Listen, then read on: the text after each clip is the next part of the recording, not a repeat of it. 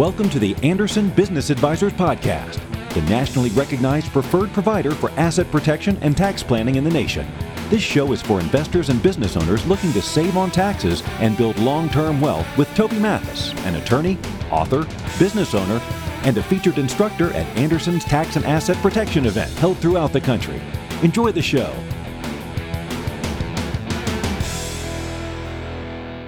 Welcome to Tax Tuesday, your place uh, where you get some tax knowledge. You get to get to go over a lot of things today. We have a busy, busy session, and we have a computer that's doing weird things as they are wont to do. All right, so we should have everybody flowing in. Hey, there we already see a bunch of folks. Hey, you know what? Just for funs and giggles, somebody's put in Clermont, Florida. Tell me where you're where you're at today. There's Texas heading to Wisconsin. Tell me where you're sitting. What city and state? Ohio, Los Angeles, Hazard, Kentucky, California, Raleigh, Houston at 102. Oh, geez, now they're flying through. Orange County, Parkland, North Carolina, Bonita Springs, Chicago, Mississippi, Stone Mountain, Georgia, Arizona, Minnesota, New Jersey, Tampa, Florida, Woo, Auburn, Washington. Congratulations. I know that area pretty well. Arizona, you lived in Seattle for a lot of years. So St. Charles, Houston, Greenville, New York City, San Francisco. We got everything. Smoky Mountains, Newport, Tennessee, Tacoma, Washington. That's Carter. What you doing, brother? Get that. Little little Clint. Uh, anyway, that's pretty funny. All right, so we got to dive on in. Jeff, anything you want to go over before we dive in? Uh, I don't believe so. It's no fun. Let's go over the rules. Let's see. Oh, I like this. Somebody says, Hey, any creative ideas to write off the purchase of a camper van? We always have good ideas. All right. We also have Ian, Troy, Elliot, Dana, Pio, Dutch. We got Patty. We got Dana. I think I already said Dana. Well, that is, we got everybody. So we got a bunch of CPAs, tax attorneys, and accountants, and support staff. We got a lot of people on to help you guys. If you have any questions, by all means, go in. And if you have questions, go into the Q, the Q and A. I think that's how it's listed is a Q and an and symbol and an A. Go on in there and ask your questions. They'll answer them. We got a bunch of really good people on to help you. If you have comments, by all means, do like Patty's doing and go into chat and do emojis and really weird gifts. Jeez, Patty, that's completely inappropriate. Hopefully, nobody else can see it. Just teasing. Um, all right, so ask ask live questions via the uh, Q and A and Zoom.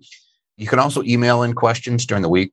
There are two weeks in between these. Tax mm-hmm. Tuesday at Anderson Advisors. That's where we get our questions. You will see that we answer a bunch of questions today. We, usually get around 10 to 15, depending on how long we want to be here. If we want to be here to midnight, sometimes Jeff grabs more. If you need a detailed response, like something that's very specific to your fact pattern and involved in, in prep, then you got to be a platinum client. Platinum's a whopping $35 a month. And you can ask all the tax questions you want in writing. Now, here's the reason that we do that because we want to give you a written response. So there's no question about what we are saying. Plus, people do like to ask us the same question five or six times because they may have forgotten the answer. Or if it's a technical answer, it's going to go right, right over their head. So we want to keep it there. So there you go. I'm referring a tax pay, pay, person to your company for maybe a job. Please do. Cheryl, we are always needing good people. And Jeff, do you need good people? I need good people. Yeah, we've actually turned off our accounting for even bringing in people and uh, through October. We are we are at capacity. We're creating a wait list, but that's it. We just cannot bring in more a bunch a bunch more tax clients because we got to be able to service everybody. So if you know somebody that's good they've done investing, preferably that they, you know, they have that experience. Otherwise, we will train the heck out of them. So if you know anybody who's a good accountant or you are a good accountant, reach out. We have 45 states where we have employees in now. So don't worry. Um, somebody says she's in the, won't say this, Cheryl. She's in the state of Washington and she's us. We have an office in Tacoma, by the way. So if you have somebody good, so yeah, by all means. Anyway, it's this supposed to be kind of fun. You can see we're a little cheeky. Jeff is usually I have to hold him down because he gets rambunctious. Mm-hmm. Oh, Jeff, Jeff, Jeff, Jeff, Jeff. But we want to help give back and educate. We want to have a little bit of fun while we're doing that. And we want to take the fear away from taxes. Taxes aren't something to be scared of. The, the tax code is literally like the mountains full of gold. You just have to go dig a little bit. And then you usually find great things. We're going to strike it rich, maybe, but usually we're keeping money in our pocket. And it's one of the more lucrative uh, time spends that you can. Like if you're going to go out there and you have to choose between watching Netflix for an hour or learning about taxes, Netflix will yield you no return. Taxes will yield you a nice return. So I'm not saying don't watch Netflix. I'm just saying watch it after you watch Tax Tuesday. All right, opening questions. And these are the questions that we're going to go over. So don't worry. We're going to, I'm just telling you what these are and then we're going to hit one at a time. So just know that when I read these, every now and again, you get somebody panic going, What was the answer? What was the answer? There's so. There was a good question, by the way, I just saw pop up in question and answer about PadSplit properties. As an aside, we know those guys. They're absolutely fantastic. PadSplit's great. It's a tech platform. I think we might even be investors in it. But I have a I have one client who by themselves has over a thousand units, and it increased their net operating income by about uh, 100%, like doubled it. All right. Is it taxable, the money I get from a line of credit or loan? What's the best way to avoid taxes on money borrowed towards investment? So, easy answer on that one, but we're going to go through and, and break out some nuances. If 100% of your income comes from royalties, which aren't subject to the 15.3% self employment tax, at what point does it make sense to create an LLC S Corp and have the royalties go to the business and you pay yourself a salary and distributions? Really interesting question, and we'll dive into that one. I want to sell my property that belongs to my private foundation and buy as a 1031 exchange. So, buy as a 1031 exchange my own primary residence with this foundation to avoid selling taxes. I think the better way to say that is to avoid any taxes upon sale. Do I have to have a corporation to do this or a private foundation will be okay? Ooh, this is called stepping in it. And we'll have to go over what all the little rules are when you start talking about private foundations, but we'll definitely get into that.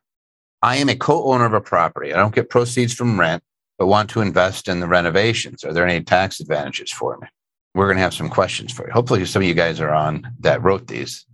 Hey, by the way, somebody says I'm watching Netflix talk. What is it doing? Did they come out and they had a lot of people fall off? I'm just kind of curious. Did Netflix take a hit, or did they do really great since uh, I think they were reporting their subscribers today. I'm just curious. I don't know. It, it, seemed like the market as a whole was up quite a bit. Oh, it went bonkers today. So going up, I assume that they they they were down what ninety percent. Yeah, something. Yep. All right. So I missed out on that one. if we wanted to stay low, I would have purchased it first. Then it would have stayed low. It's just the rules. All right. I started a vending machine business as a franchise in 2020 through an LLC. Because of my material participation, I wrote off 100% of my vending equipment against my LLC earnings and my other employment W2 earnings within the last or the within the first 2 years. If I can no longer qualify under the IRS rules and become considered passive, what are the implications? Really good question. We'll answer that. There's little pieces on that that we'll break down. What is the best way to set up an LLC for a partnership if you want to be considered as a VOSB? Veteran owned small business somebody says it, it is a gap stock. We'll see tomorrow, up over 10%. They were expecting to lose 2 million, but they only lost 1 million. That's awesome. I always just look at the revenue of these companies and where, like, when they were worth the most, they had like less subscribers, no revenue. And then they actually start making revenue and then their share price drops like a rock. I'll never really understand that. I only understand cash flow if you're profitable and you make me money, then I understand it. Everything else, I'm like, eh. All right. How can I write off or expense finishing expenses on my primary residence that will be purposed late this year as a furnished short term or mid term rental property? Whew, I hope you know the answer to that. Do you know the answer to that? I got my feelings. All right. If I move my paid off condo to a trust, will the trust pay taxes on it? If I sell it one year after owning it, then put it in trust before I sell it? Question mark. So we'll go over that. Can you provide specifics around capturing a capital gain loss short term for digital assets? Is it simply sell and repurchase? Is there a certain waiting period before I can repurchase? Great questions. And so we'll get into that. So let's jump in. I think that's all the questions. That, no, there's one more. One more page. I'm looking to invest in multifamily syndications. There will be quarterly returns and potentially a lump sum return when the property is sold in five years. Is there a way to transfer, reinvest the profits from the sale into another syndication without being taxed, similar to a 1031 exchange on rental property? Good questions. We'll dive into that. Should I put my college kid on my payroll for twenty-four to thirty thousand dollars a year rather than just pay their rent out of my pocket? Good questions. And we'll get into all the answers. Here we go. You guys ready? Oh, before you do that, Patty already did this. If you like digging into these types of questions, we've been tracking that. I think we're over 400 videos on our YouTube channel. Just go to the YouTube channel and uh, a lot of videos on there. A lot of them are the Tax Tuesdays where we break out the questions.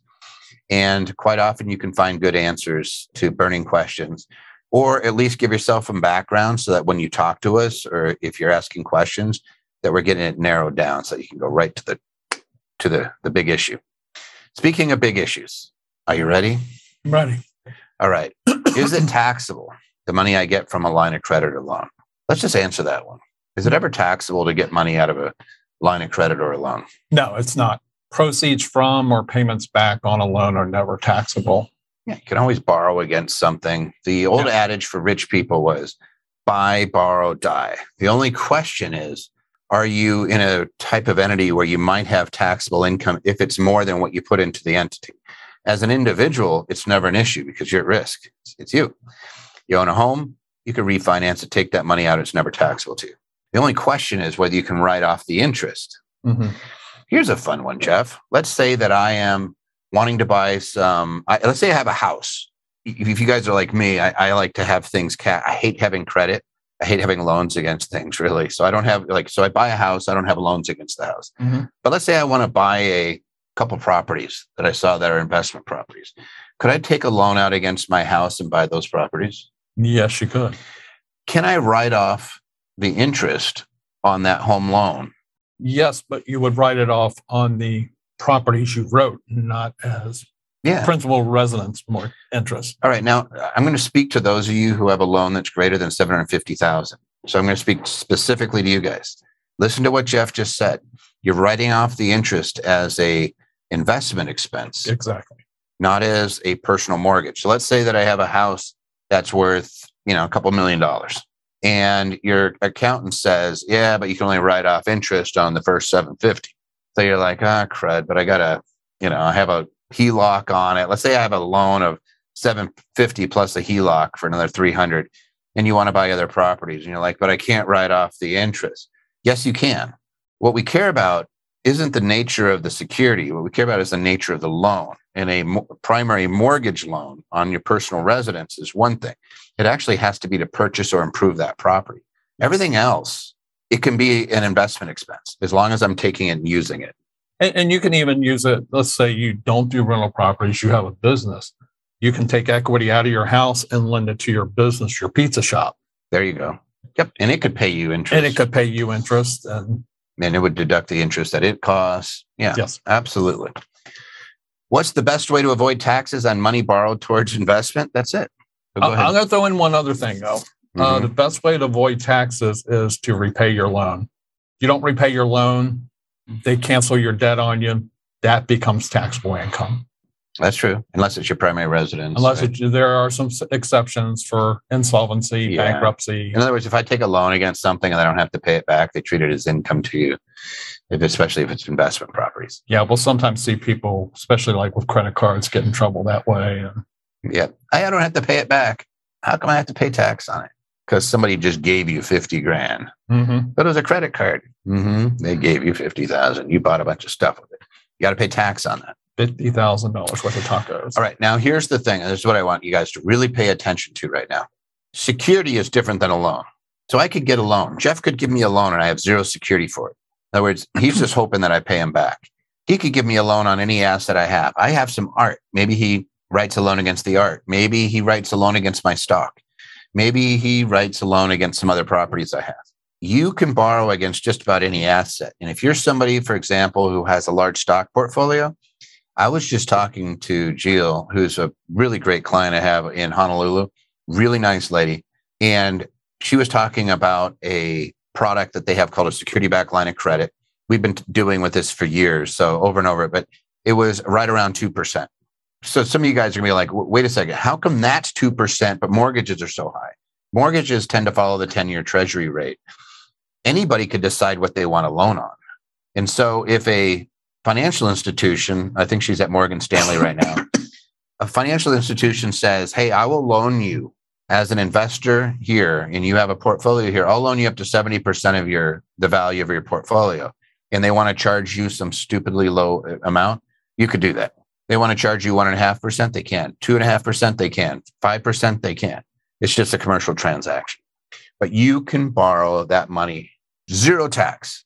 Other place you can borrow money that you, like again when you're borrowing against there you actually have the underlying asset you have the stock and it can still go up mm-hmm. now it could do the opposite too so people that borrowed money and you know did a security back line of credit in december were probably having a little bit of a heart attack like my my portfolio it's down don't worry historically 100% of the time it comes back no reason to think differently this time but you can borrow against these things and use that money and actually so i'm making money on the security, plus I'm making money on the on, on the, what I'm borrowing, and my debt service is a really small amount. The one that she quoted me was right around two percent. Just think about that for a second. Inflation was nine percent. Yep. So your cash is getting squished. Here's a situation where you're paying two percent, and now you can go out there and deploy additional resources. You still have an investment, and you're still borrowing. I like that. I don't really like borrowing against my house and things like that, unless I have some place to put it. I don't mind HELOCs having powder dry, you know, the ability to use that money if I need it. But I don't really like that paying that interest and paying the mortgage interest deduction.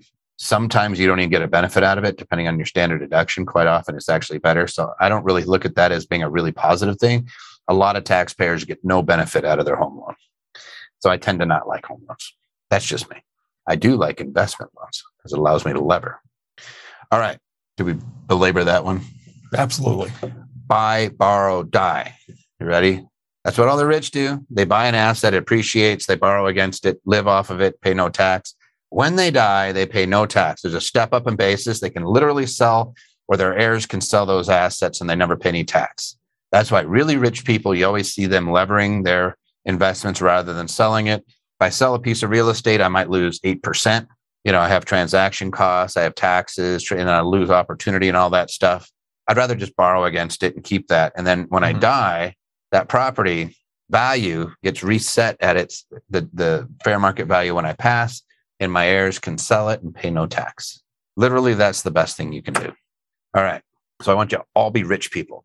Uh, what do you think is a reasonable percentage to charge over the 2% to lend from a security back line of credit? Oh, if you're, oh, wow. So you're taking that and you're loaning it out again. Commercial loans right now, stuff like that, 7%. So, but anyway, I don't know if I would do that, Tracy, unless it's really, really, really like your business.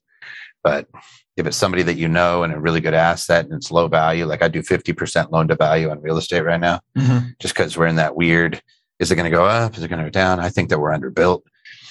I think that there's not enough inventory, but doesn't mean that the prices aren't going to go down a little bit because the cost of debts keeps going up. But you know, if I was borrowing that, I'd probably be looking at it making at least five to six percent. And is the home equity line of credit taxable? No. And is the security back line of tax uh, of credit taxable? No. Zero. Goose egg. Mm-hmm. Goose egg. Wait, that's a heart. And I brought you my special cup too, Jeff. That's what Patty got me.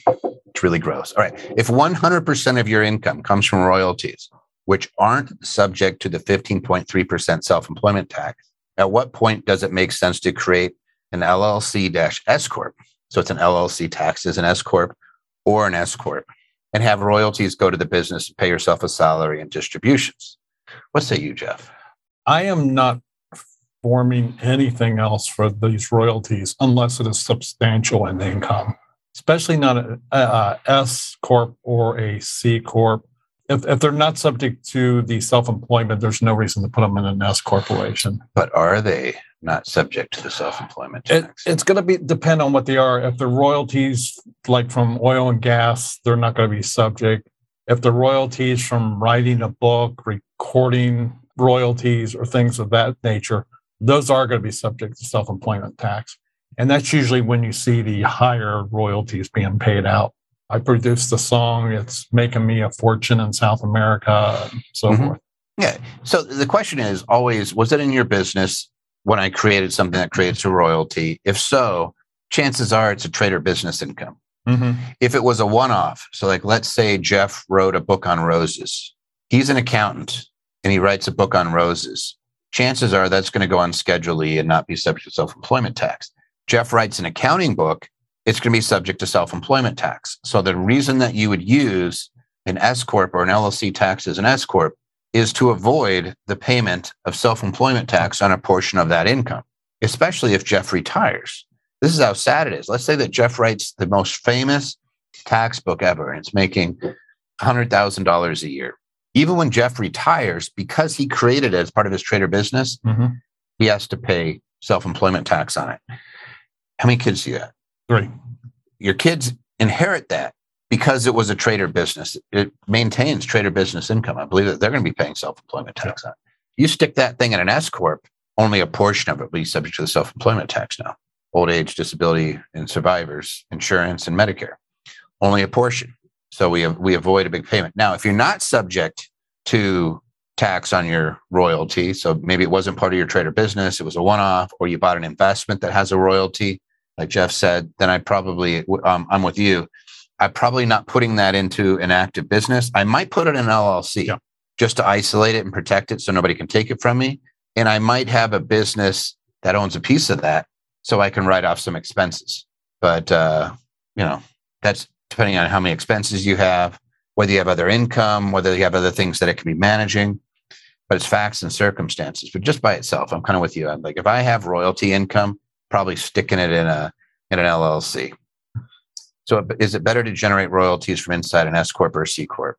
So, Bo, I, I would say that it's always going to be better to have royalty in an S corp if you're creating it.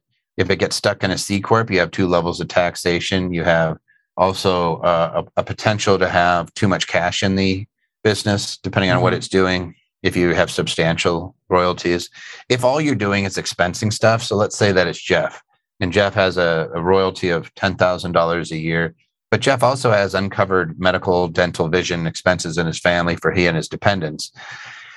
And he can't write it off on his Schedule A, but he could have a, a health reimbursement plan out of a C corp. He may choose to do a C corp because that's the only entity that allow you to do that, or an LLC taxed as a C corp. Then you might do that, saying, "Hey, this little bit, I'm never going to pay tax on it ever again. I have so many expenses I can write off, and I want to and I want a tax benefit." But again, facts and circumstances. Mhm. This is why you sit down with somebody like a Jeff or somebody who knows what they're talking about so that they can look at your scenario and say, Oh, do you think about this? Uh, one caution I would give for like putting in a C corporation, and, and it's not necessarily because it's a C corporation, is losing control of that royalty source income. We've seen a lot of the, the entertainers and all who have lost the rights to what they can do with their their music, their, their sell it or if they materials. transfer it or- correct. Of course, if you're the sole owner of your C corporation, that's who not going to make any difference. But if you have some weird person that's in your partner, like in the corporation with you, and somehow they have control, then yes. Is it possible for the IRS to pay you back any money if your S corp did make a profit? Huh? I don't know what that means. One of our guys will take that. I have no idea. It distracts. I see these questions popping through, and I want to answer them all because I'm like that. All right, enough of that. I want to sell my property that belongs to my private foundation and buy as 1031 exchange my own primary residence with this foundation. Holy kashmoli, to avoid selling taxes. Do I have to have a corporation to do this or a private foundation? I like the way they answer. Like they're giving you two two two options. Both are wrong. um, so l- let me make sure I get the fact pattern. Yeah. here. They have a property in their private private foundation, say a rental property. They okay, let's yeah. So it's in a charity. Private foundation is a charity. It's just subject, it's just classified as a private foundation. and they want to do a 1031 exchange with that property Which and you- end up with a principal residence for themselves. No, they want to exchange my own primary residence. So they want to buy the individual, they want to buy their primary residence. I live in a house and I want to sell it to my foundation. I think that's what it says. I want to sell my property. I want to sell my property that belongs to my private foundation and buy as a 1031 exchange my own primary residence with the foundation. I kind of feel like they're wanting to buy their own primary residence. Well, well, let's make it really easy. Because if you have a private foundation, you cannot transact business with your private foundation at all. Zero, zilch. You cannot sell a, my house is worth a million bucks. I'll sell it to my private foundation for a dollar. You cannot. It's an absolute prohibition against doing business with a private foundation. Public charity, you can do business as long as it's arm's length. But depending on what you're doing, is this person out here, by the way? If you're if you are, could you put something in chat? Maybe you just let us know. Is it your is it your home that you could because you don't do a 1031 exchange in a charity because it's already tax exempt. Right. A 1031 exchange is a tax deferral. And if there is no tax, then there's nothing to defer. Right. Yeah. One thing you have to keep in mind, uh, I went through this with another mother story with my mother with her trust. Same thing with a private foundation. Once you put that property in that charitable, organization or trust, you don't own it anymore. It's not your yep. property. And I think uh, John's just saying, I think they want to swap their primary with a home in a, foundation, their primary home in a foundation. So they want to swap their primary with a, I don't know what that means. This is just ambiguous. I want to sell my property that belongs to my private foundation. So there's a property in there and they want to buy with that property your own primary residence. So they want to sell this one to buy their primary residence. And I would say you're never going to do a 1031 in a private foundation and you can't engage in transactions with your own private foundation. So we don't have to worry about it. You cannot do that, period. Done. Zilch. If you want to sell the property that's in the foundation and sell your primary residence to a third party and then buy that same property from that third party, you could potentially do that. Although the IRS may say step transaction really examine it closely. But if you want to get your personal home into that foundation, you're going to have a little bit of tough because you're a disqualified party.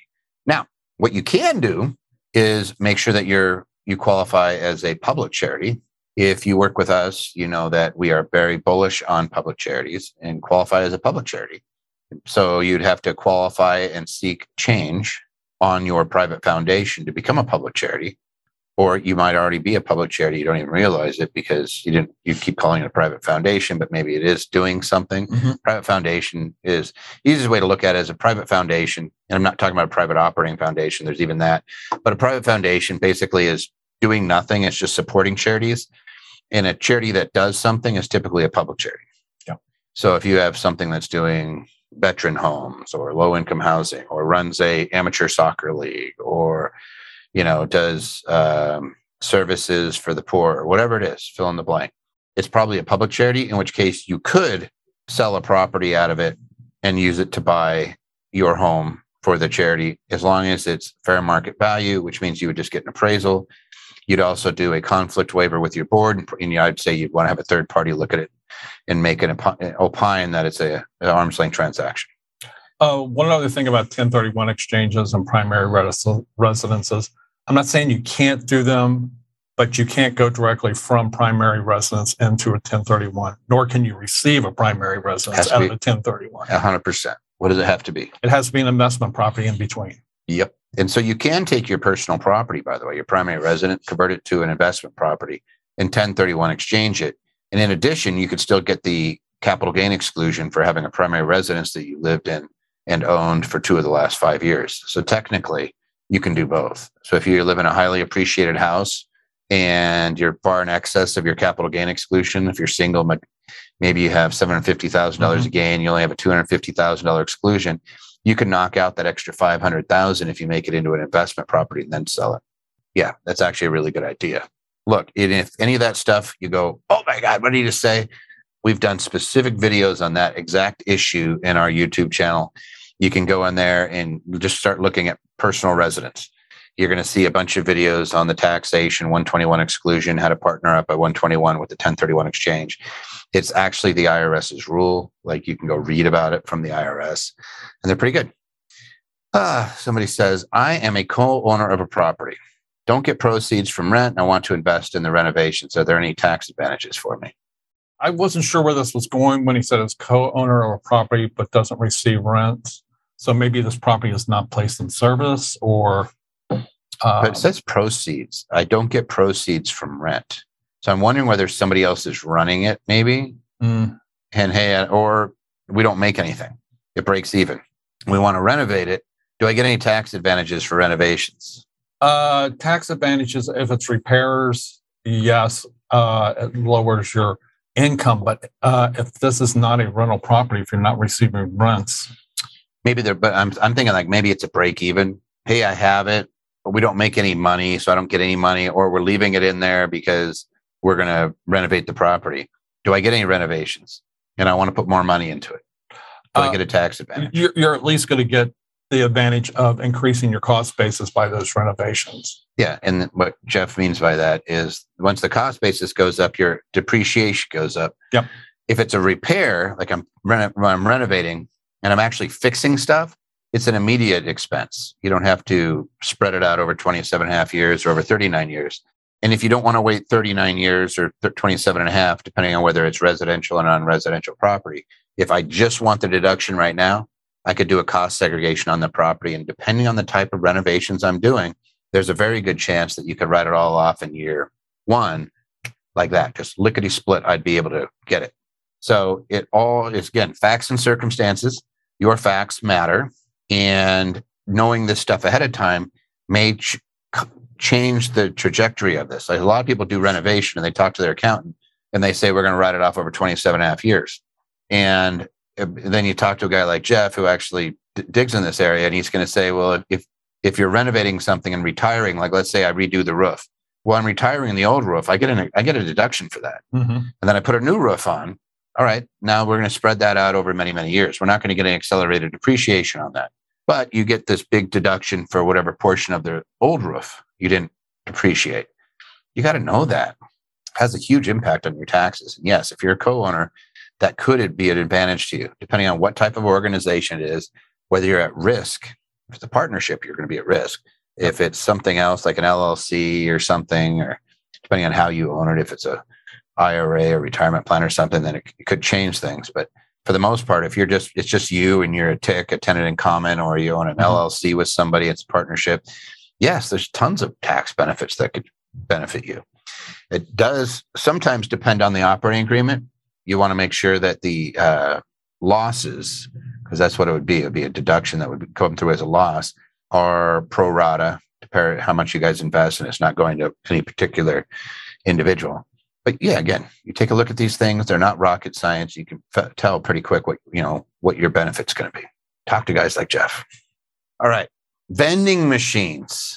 Everything's in a vending machine now. They have cupcakes. They have like it looks like a pharmacy half the time in these things. They have cars and vending machines. I saw that with Carvana. I started a vending machine business as a franchisee in 2020 through an LLC. Because of my material participation, it's a magic word, by the way, we'll cover that. I wrote off 100% of my vending equipment against my LLC earnings and my other employment W 2 earnings within the first two years.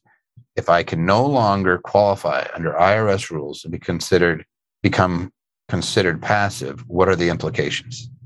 The primary implication is if you become passive, you're considered being passive and you have a loss, you're not going to be able to deduct that loss unless you have passive income.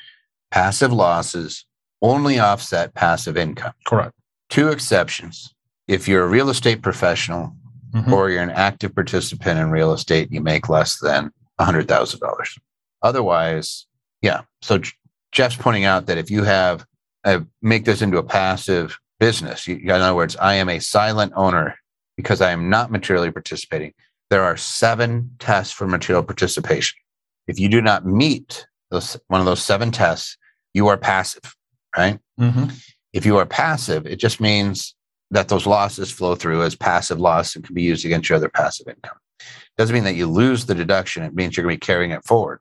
The big question, Jeff, is does it affect the deduction they've already taken? So let's say that they bought a vending machine for $100,000 or multiple vending machines for $100,000 mm-hmm. dollars and they wrote it off in 2020.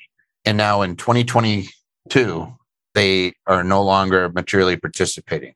Does it have any impact on It- those losses? It has zero impact on that. Uh, if you went out and bought another hundred thousand dollars worth of vending machines in 2022, but you didn't materially participate, you would still get that bonus depreciation, Mhm. which may create a loss on your your business. So because you're passive, you may have to carry that loss forward until you can Mhm. use it. But it doesn't really change anything that happened in the past. Absolutely. And the only thing that you could do to to cause the 100% deduction that you took on the vending equipment, the only thing you could do to make it taxable to you is to no longer use it in the business. Mm. If that vending machine has a useful life, more than likely it's 5 years. I'm not sure of vending machines, but I'm assuming I'm they're not probably, sure either. they're like five or seven. But if, Yep. if if you take it out of service before its useful life, then you have recapture of the deduction that you took that you accelerated. So equipment usually, well, yeah, you, uh, equipment you're you're taking generally under section 179, or you're taking under section 168k as bonus depreciation, depending on which one you took. 2020 probably bonus depreciation. I'm going to assume because yeah, Yeah. 100% bonus depreciation. Would they have an issue with recapture under? I don't bonus? think they would if they took it out of service, if it was broke, or if they sold it. Now, if they sold it, they Ordinary would have income. proceeds. Yeah. Uh, ordinary Yeah. income. Yeah. You sell it. I wrote off a hundred, but then I sold it for 20, then you're going to have $20,000 of ordinary income. But you throw it out because it had no value, then you just retired it. Then you don't have to worry about it. But Now, you mentioned section 179 and 168K for bonus. mhm, Next year in 2023, section 179 is going to come back into play because bonus depreciation is going to drop from 100% down to 80%. Yeah. You might be looking at writing off the whole thing under 179 instead of 168K. or some combination of the two. Absolutely, which is why you get good accountants to play around with these things. But yes, some of these things are sunsetting. When they were done in 2017, they said, Mhm. oh, it's going to sunset in 2025. Some gradually sunset and some just immediately boom. And it's up to Congress as to whether they're going to extend it or change it. Somebody had a good question over there. If, if your amazing significant other is passive in all five business and you file jointly, shouldn't 50% be passive? So if they have five businesses and you're filing married, filing jointly, material participation is for the group, I believe.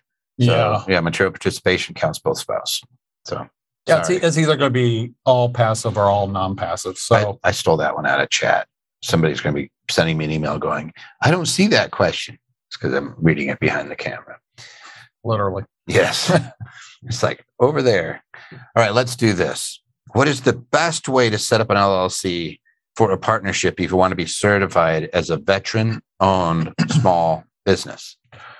this is a case of the structure means less than all the rules that go along with being a VOSB, which means you got to be working in it full time. The veteran has to be working in it full time, has to own at least 51%, has to be drawing a reasonable salary, Has to be the highest paid employee. has to be, yes, It has to be the highest I executive. forgot about that one. yeah, it has to be the highest executive and highest paid employee. So let's say we form a corporation to be a VOSB. I have to be the president.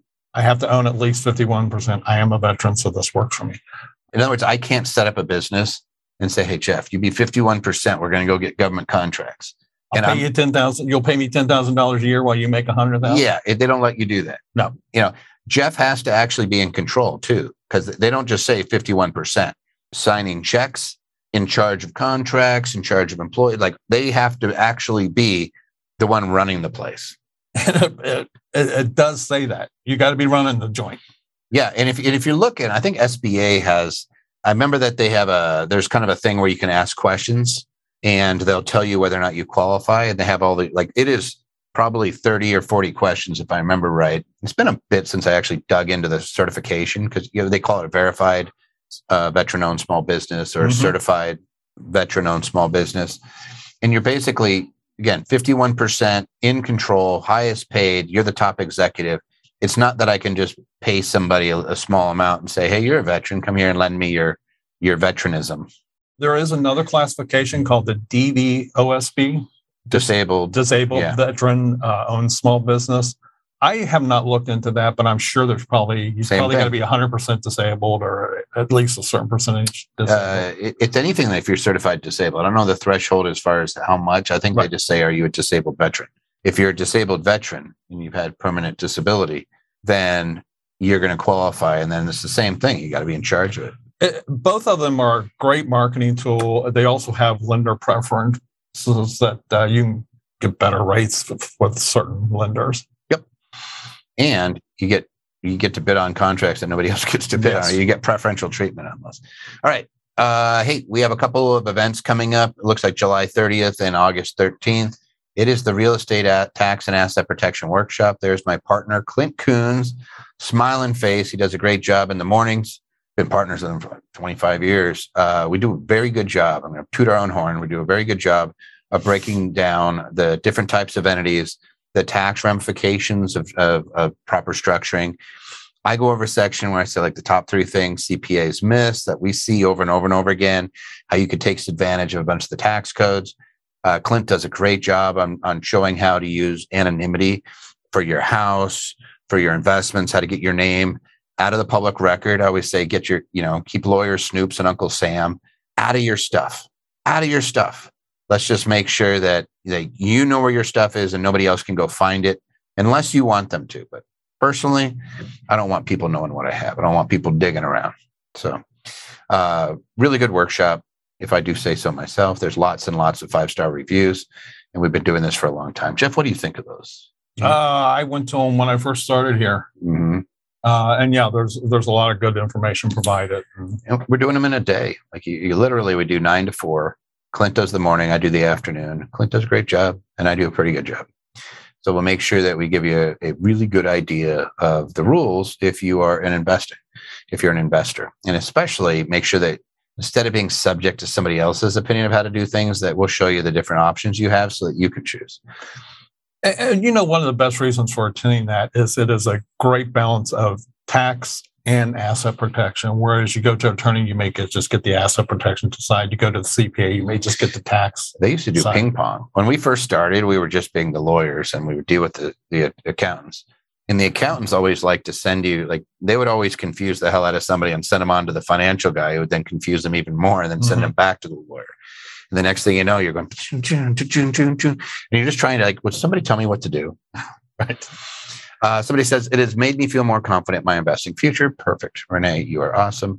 Martha says, you both do a great job. See? And Sherry says, you are the best, Mr. Toby, because Sherry's awesome. Hi, Sherry. How can I write off or expense finishing expenses on my primary residence that will be purposed late this year as a furnished short or midterm rental property? So it's my primary house. I live in it. And at the end of the year, I'm going to make it into a, an Airbnb. Here, here's my problem with this one is at the time I made the um, did the improvements and so forth, it was my primary residence. It wasn't a business property. Mhm. So I think that goes into your basis, your costs for your primary residence. And then when you section off that portion, whatever it is, that's going to be your short term and midterm rental property, assuming that you're still living in part of the residence, then it, that portion would get part of that property for depreciation. What if it was the whole property? I move out of my house and I make it into an Airbnb. Do I have to worry about the 14 days? Do I have to worry about any of that stuff? No, um, you only have to worry about uh, if it's seven days or less. If you want to keep it in short term versus long term, No, I'm thinking about if I personally use that property. you're talking about the 14 day rule, like comes with 280A or uh, the personal use. I'm, I'm, I'm talking about. home. I'm talking about yeah, the the the, the vacation home Um, whether it is an investment or not. So no, if, if you have renting it out completely and not using it for personal use at all, you don't have to worry about any of that. Right, because it's from once it's available. Yep. So once I make it available for use and I make it into a trade or business. So what Jeff was referring to about the seven days or less, if you rent a property in the average use, so you take the number of days that it was rented divided by the number of unique renters or rentals. So like Yeah. the same renter could come back, but you're looking at it saying, how many unique rents rentals were there? So let's say that I had it, uh, I rented it for 90 days and I had 30 unique rentals. Like I rented it over and over and over again, multiple times per week. My average would be 90 divided by 30. So three days, seven days or less is considered an active trade or business. It is not a, a rental property anymore. So you are in the business almost like a hotel. It's Airbnb, VRBO. And what that does is it gives you the ability to take your depreciation and write it off much faster against your W 2 income. In other words, the passive activity loss rules, where your passive losses can only offset passive income, are no longer applicable. You could take your losses and they would be considered active ordinary losses or ordinary non passive losses and would offset your W 2 income or other income sources. So let, let's go back to your 14 day question and say this is either a my primary residence that Mhm. I'm renting out part of, or it's a vacation home that I use three weeks out of the year. hmm So at that point, what that means is you can't generate a loss from personal use property that, that goes beyond the exceeds the 14 days. Yeah. So I think that actually that would be counted. So like if I lived there for six months, made it into an Airbnb and met the rules, would that prevent me from being able to tr- uh, write off my expenses? Uh, So you lived there for six months, you moved out and turned it into rental. I don't Mhm. think that would. I, I I think the way we've treated that in the past is you cut it off after the first six months. So first six months, it's a uh, primary residence. And, and then once it becomes an investment property, the question is, are you using part of that? Because it, could- here's the rule: if, Yes. if it's more than ten percent, fourteen days or more than ten percent, then you the, then you exclude those that portion in those days, and you only get a partial deduction for the depreciation. So if it's one third time use, personal use, including by family and things like that, two thirds business investment property, you would write off two thirds of the depreciation Yep. and expenses, two third of the property taxes, things like that. So here, what Jeff is saying is it was your primary residence. We don't count any of that. That's your primary residence. You treat it just like you sold it to a third party and you bought a new investment property, which is actually a trade or business because Mhm. it's not an investment property when you Airbnb it. Now it's just part of the business. And we love that. So then what would they do with like their furnishings? Would they treat that as a startup expense? How would you end up? Because there's still value in all those items, or if they fix it up, they paint it, you know, all that sounds like they would get to write that off because it's a trade or business. You know, I really haven't ran into that. I, I know exactly what you're saying, so I just leave all the furniture there. Mhm. Uh, what if it reimbursed you the fair market value of that furniture? It could do that. Um, and, and what you just said is really important. You, you, it's not your cost in the furniture; it's the current fair market value of the furniture. Yeah. So it, it, you know, or you say it's a startup expense, you contribute it, you figure out what it, you know how much you put in, and it's basically it owes you the money. So like you take money away from the Airbnb as it's made, and it pays it to you, but it's spreading it out over a longer period of time. The first five thousand you can write off in year one. Anything above that, you're you're amortizing over fifteen years. Yeah, I think if if it's furniture rather than startup expense, I'm going to say it's an asset of the of the. Gonna would treat it that. I would. I would probably say I would. You, you don't want to sell it to it because you you'd end up paying tax on that. What I'd probably do is is be looking at it, and I- then again, we're spitballing here. More than likely, I'm going Mhm. to say reimburse me for the for the value of the furniture, and just get the money and get the fair market value back to myself. Yep. Does uh, since I have Elliot, Troy, Ian, Dana, Pio, and Dutch, do you guys have anything that you've dealt with on this situation? I'd be curious since we have a whole bunch of accountants and tax attorneys and things like that. If you guys could put it in chat, that would be great. If anybody has experience and has done returns on this, I'd be curious just because I've never seen somebody personally, I've never seen them take all their, like, just rent a house out furnished. That was their primary home. Usually they're buying for for an Airbnb. But let's say you, you decided to make your house into an Airbnb. What would you do with the furniture? I'm just curious.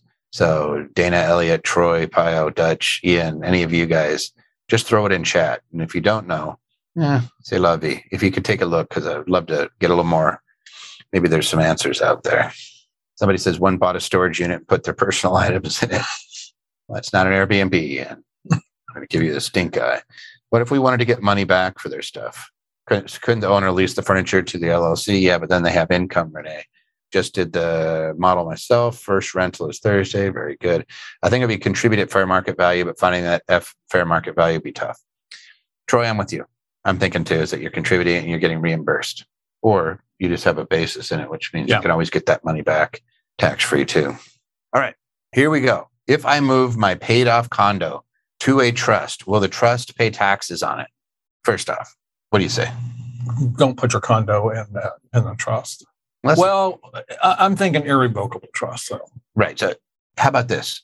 Is it your home or is it a rental? Because if it's a home, you paid off a condo, put it in a living trust, no problem with that. No, there is no tax. If I sell one year after owning it, then put it in trust before I sell it, question mark.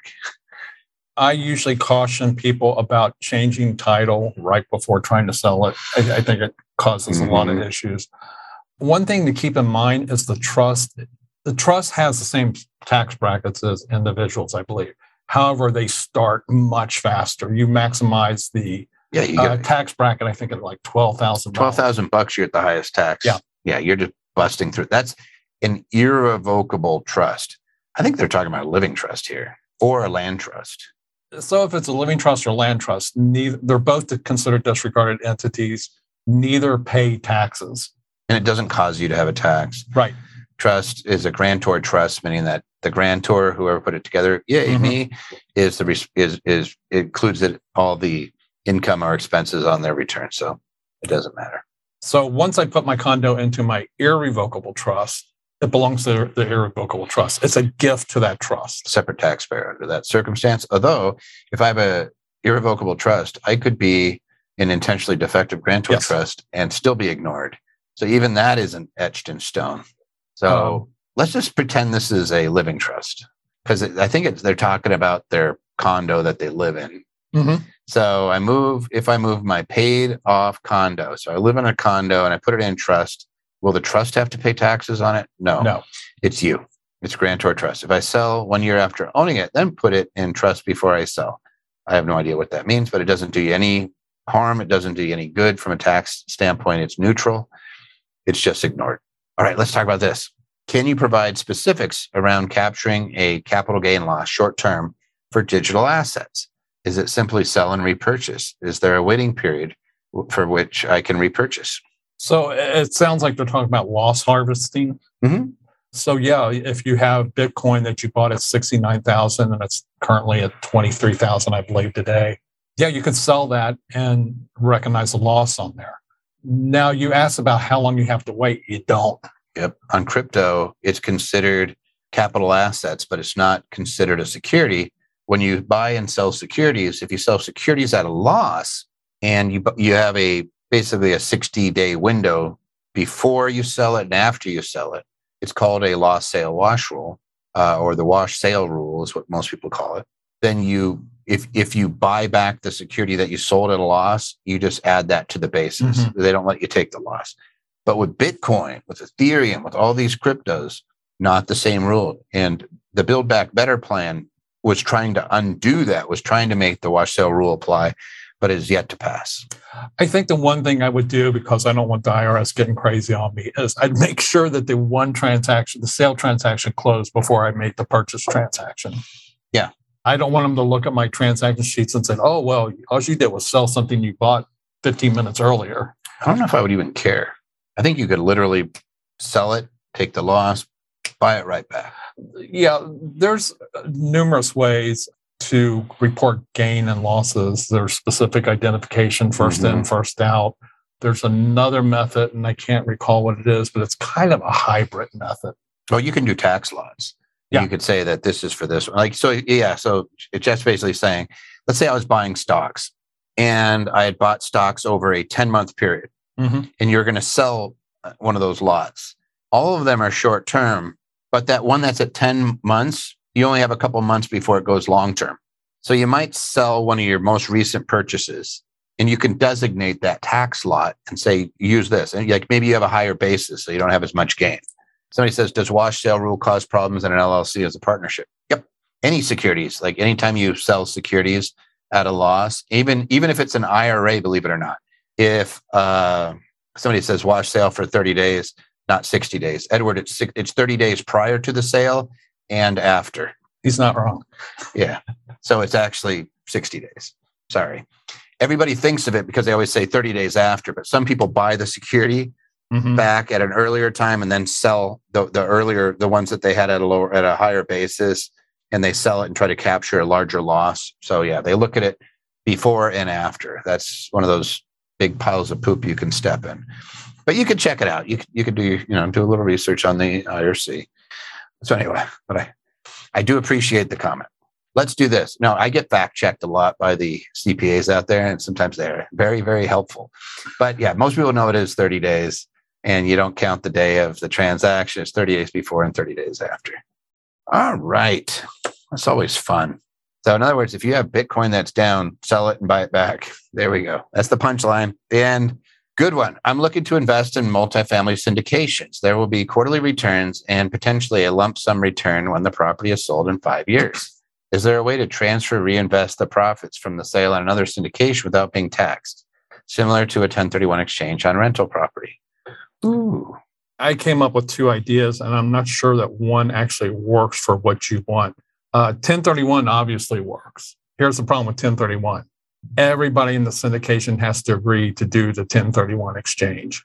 You could do a swap and drop.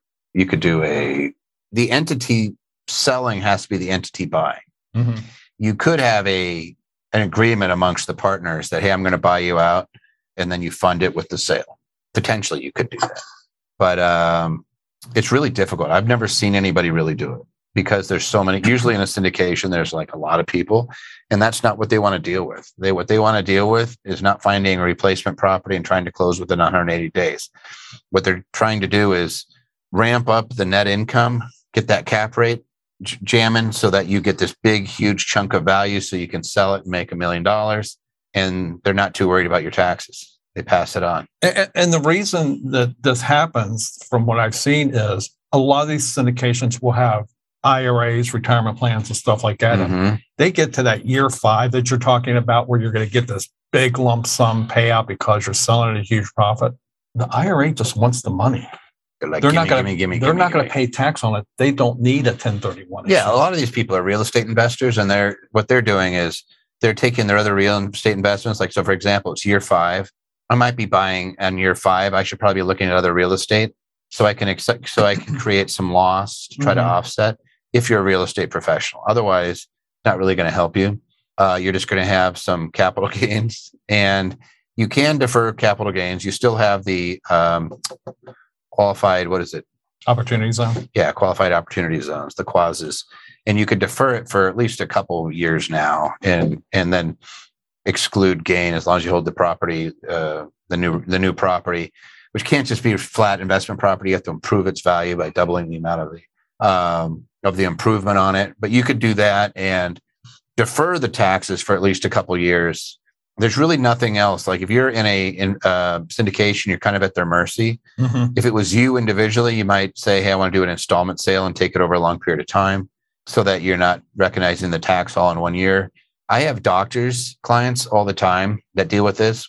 They'll go and they'll buy a bunch of syndications, and then I'm explaining how it's going to be taxed in year five and then they go, why the hell did I buy them all in one year? Right? They, you kind of want to s- stack them out, uh, and then maybe do some tax reduction. Like, hey, maybe I'm buying an Airbnb, putting, you know, making sure I'm managing it, harvesting a big loss, offsetting my gain from the exiting one of my syndications, and then I just do that same thing every year, and I'm just I'm just kind of watching when my investments mature. And every year that I have an, a maturity event, I'm looking at something that might reduce that. Plus like a year like let's say this is you and you have the year that that this big capital gain is coming. This is why sometimes you harvest losses even if you don't have to use them. So like let's say jeff here has a bunch of bitcoin and he harvests his $200000 loss and he just carries it forward. He has no capital gain. Now when capital gain comes along and you exit a multifamily syndication and there's $200000 a gain wipes it right out so you can do that too. You know, so sometimes you're doing gain harvesting, sometimes you're doing loss harvesting. And somebody might say, but you get no tax benefit out of the loss. You didn't have any gains. Carry it forward. We never know. Like if, if you're a syndicator or you're investing in syndications, I should say better. If you're doing that, then yeah, you should be looking at it. The other issue, and Asa, you, you you're pointing this out. This is why I'd love to have accountants on there. Is if you aren't able to use the losses your losses, you don't lose those. So, like, let's say I'm in a syndication and passive activity loss rules restrict my ability to use the losses. That loss still flows down to me and carries on my return. So, when I liquidate it, I get to use that loss against the syndication, against the gain. So, all of those things. Yeah. Hopefully, your brain is still on. Hopefully, it didn't just knock it out of your head. But again, it's it's it's never like a super simple, easy answer in those. Is again, it's facts and circumstances. Jeff, yes, sir. should I put my college kid on my payroll for twenty four to thirty thousand dollars a year rather than just pay their rent out of my pocket? What do you think? Makes perfect sense to me. Mm-hmm. With one caveat. Big caveat. Your son actually has to be doing something for your business worth twenty four to thirty thousand dollars a year. Yep, your child has to actually do services for the twenty four to thirty thousand. But that's a big benefit. If I was paying, so like, let's say Jeff was paying for my college Mhm. and I'm his kid and I make zero income. Jeff's big baller making big income, right? Yep. He's he's 24% plus. And if you live in California, it's even worse. So Jeff is, let's say that Jeff is paying 30% because you have all sorts of uh, social, you know, social security and Medicare and all these things that are that are part of it. If Jeff was to pay for, let's say it's 30,000 and Jeff's paying 30%, Jeff's going to have to make about $43,000 to have the $30,000 left over. In other words, after tax dollars of 30, Jeff had to make about 43. Now, let's say that I worked for Jeff's business. Now, Jeff doesn't pay tax on that. He's getting a deduction, or the business is getting a deduction. Assuming that it flows down to Mhm. Jeff, then Jeff's getting it. But let's just say it was a separate business, even a C Corp, and I work for it. I still have to worry about uh, the employment taxes, but I'm going to get the benefit of that. I'm paying into Social Security. I'm going to get a, I'll have access to that. Like I'll get that money back when I retire. But that $30,000, I'm going to pay substantially less tax than Jeff is because I have a standard deduction right now, $12,950. And then I'm going to be at 10%, maybe some at 12%. So my tax on this thing is going to be instead of Jeff, who's paying about $13,000 in tax, I'll probably pay two or three. So I'm going to save about 10 grand. Not a small amount of money. If it's if your kid's ten thousand dollars a year, that's even better because they'll pay zero tax on it, right? And there is a way to avoid the uh, employment taxes, even depending on what type of business you are. If you're a partnership or a sole proprietor and it's your child, then you could pay them without even having to worry about the employment tax. But the whole idea is taking it from high income, high Mhm. tax rate and move it into lower tax rate. But I do have to make sure I'm doing the work. And I did the same thing when my daughter going to school. She had to work. I made her all through undergrad, same thing. And I made sure that I paid her through a business that I was the manager of. This is the fun part. If you want to still control those proceeds and make sure that they go to the place they're supposed to, you can still be in charge of the LLC, even though they're the owner. So he says, Can I put my retired mother on payroll just like a college student? Uh, Jessica, actually, you can as long as they do something. Put them on your board and actually make them participate in, in board meetings and, and get the family together and make decisions. We talk a lot about legacy planning, and I don't just give it lip service. There's clients that I have where they get their kids together with the parents and they talk about their investment portfolio and where they want to go in the next year. And they have full on meetings and they do that on a quarterly basis. They always have a big one during the year that stuff I think is invaluable so that everybody kind of feels like they're part of it. And uh, and also so that if something happens to you, you're not just giving a big portfolio to somebody cold who's never had any experience with it. You've kind of showed them how to do it. Uh, word caution about the parent. It takes a little more planning than paying the kid, especially if they're in that 62 to 67 or whatever their full retirement age is, because whatever you pay them could reduce their Social Security. Oh yeah, you, you might make up to 80% of their social security taxable. But yeah. Well, they reduce for every two dollars I pay you above eighteen thousand dollars, it reduces your Social Security by a dollar. Okay, so the actual It actually Security itself- reduces your Social Security payments. Ooh, all right. So we have to look at that. That's why you have smart guys like Jeff looking at it, making sure that that doesn't pop up. A lot of times, what you're doing though is you're just trying to give, be able to give them benefits. Yes. So mom might be getting, you know, five grand, but what I'm really giving her is the health reimbursement plan. And, and you know, if, if I'm, I'm if I'm in that 37% bracket and my college age son, I'm paying enough that he can pay for his own college because we haven't really Mhm. talked about that tuition credit. But if I'm in that high bracket, I ain't getting that credit. But he would. He would if he is paying Yep. his own college tuition. Yep. Somebody says, uh, "What would the minimum age for kids?" Uh, Anil, we've we have cases on the books at at nine years old. They have to be able to do something, and the nine year old was a question of reasonable compensation, and they got Screen Actor Guild rates for photography used in the marketing of the business. So, yeah, can I put my mom on payroll? Payroll, even if she's a resident of Canada. Um, they have to be an employee. Potentially, you could. It'd be if she resides in Canada. I don't think so. I think that she would have to be Yeah. in the United States for the period of time that she's working. But we could dig into that a little bit for you. It's an interesting. All right. Somebody says, "Did Toby say I can claim my retired mom on my taxes? If she's your dependent, you can. Mhm. Even if she's on your board, yeah, absolutely. As long as you're providing more than half their support, Mhm. they don't even have to live with you. No, yeah, yeah. It, it's kind of weird. So we, again, see, smart accountant. dumb tax lawyer, smart accountant. Listen to the smart. We have three ch- ch- uh, teenagers. The first one is in college. We give her $800 a month. We talk about business with her a lot. Younger, they're 16 and 14. Have different conversations, but still the same. Can all three be considered employees? Absolutely, but you have to have them do something. But Jamal, you just have them work. It could be running a broom. It could be, I suggest you do social media because the kids tend to be really smart on tech issues. Like here, you're looking at YouTube, right? I can't edit a video. You know who's really good at editing video? My daughter is really good at editing video. You know, your kids could probably learn to do some of this stuff. And then you say, hey, for, you know, whatever your organization is, I saw Reverend, so maybe it's church or something like that, or whatever it is. You know, it could be the supermarket, it could be your rentals. You say, hey, I want you to be uh, handling this component of it. And if it's a high value item like like social media, you could be paying people three, four hundred bucks an hour. So you just want to make it reasonable. You look at what their experience level is, but it allows you to get over the hurdle at 15, 30. Like right now, we have people at In-N-Out Burger making 20 bucks an hour. It's much easier to qualify them for a much larger amount. So if you say, hey, $2,000 or $1,000, you were talking about 800 bucks. Hey, 800 bucks a month, and this is what you're going to do. Very easy to qualify. Just make sure that they're kind of documenting it and making sure that they're doing the work. So talking about your business is great. Having them involved in decision making and actually involved in the business is even better. At what age? What's the youngest age? The, I just said, Jackie, the youngest age we have on the books for uh, for court cases is nine. But I would say it has to do with their ability to conduct activity. So if they're 12 and they, again, there's things that they can do, whether it be cleaning, whether it be folding, whether it be stuffing envelopes, whatever it is, get them involved in your business. If you like this type of information, by all means, you can see right there, we live stream this on YouTube. So if you don't want to do the Zoom thing, you could just go watch it on YouTube. We have a lot of folks that do that too. If you have questions the next two weeks, you just want to ask questions, you have a something that's been bugging you that you've always wanted to ask of accountants, shoot it over. Tax Tuesday at Anderson Advisors. We're literally answering at this point, it's hundreds of questions a week. We just do it. I know that the accountants love to do it.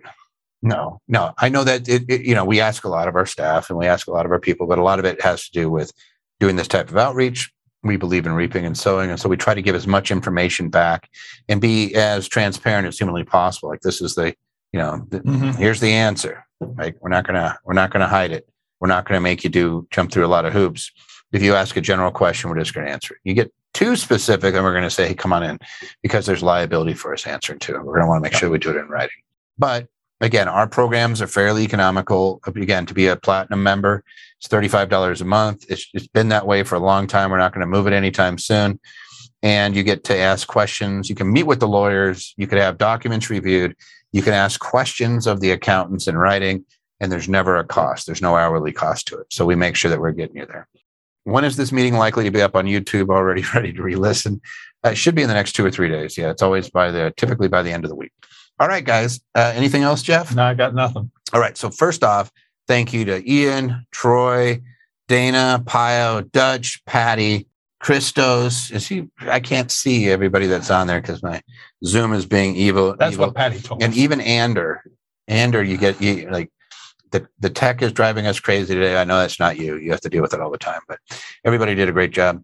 But those are the ones who are answering the questions in chat. Like you, in the Q&A like you have no idea. They answer hundreds of questions all the time. They're just going through and busting their humps. So they do a great job. So thank you guys. And until we see you again in 2 weeks by all means go look at some of the videos. And if you have any questions tax tuesday at andersonadvisors.com thanks guys.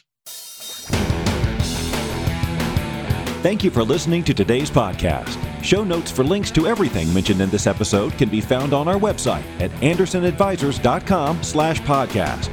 Be sure you subscribe to our podcast, and if you are already a subscriber, please provide us a review of what you thought of this episode.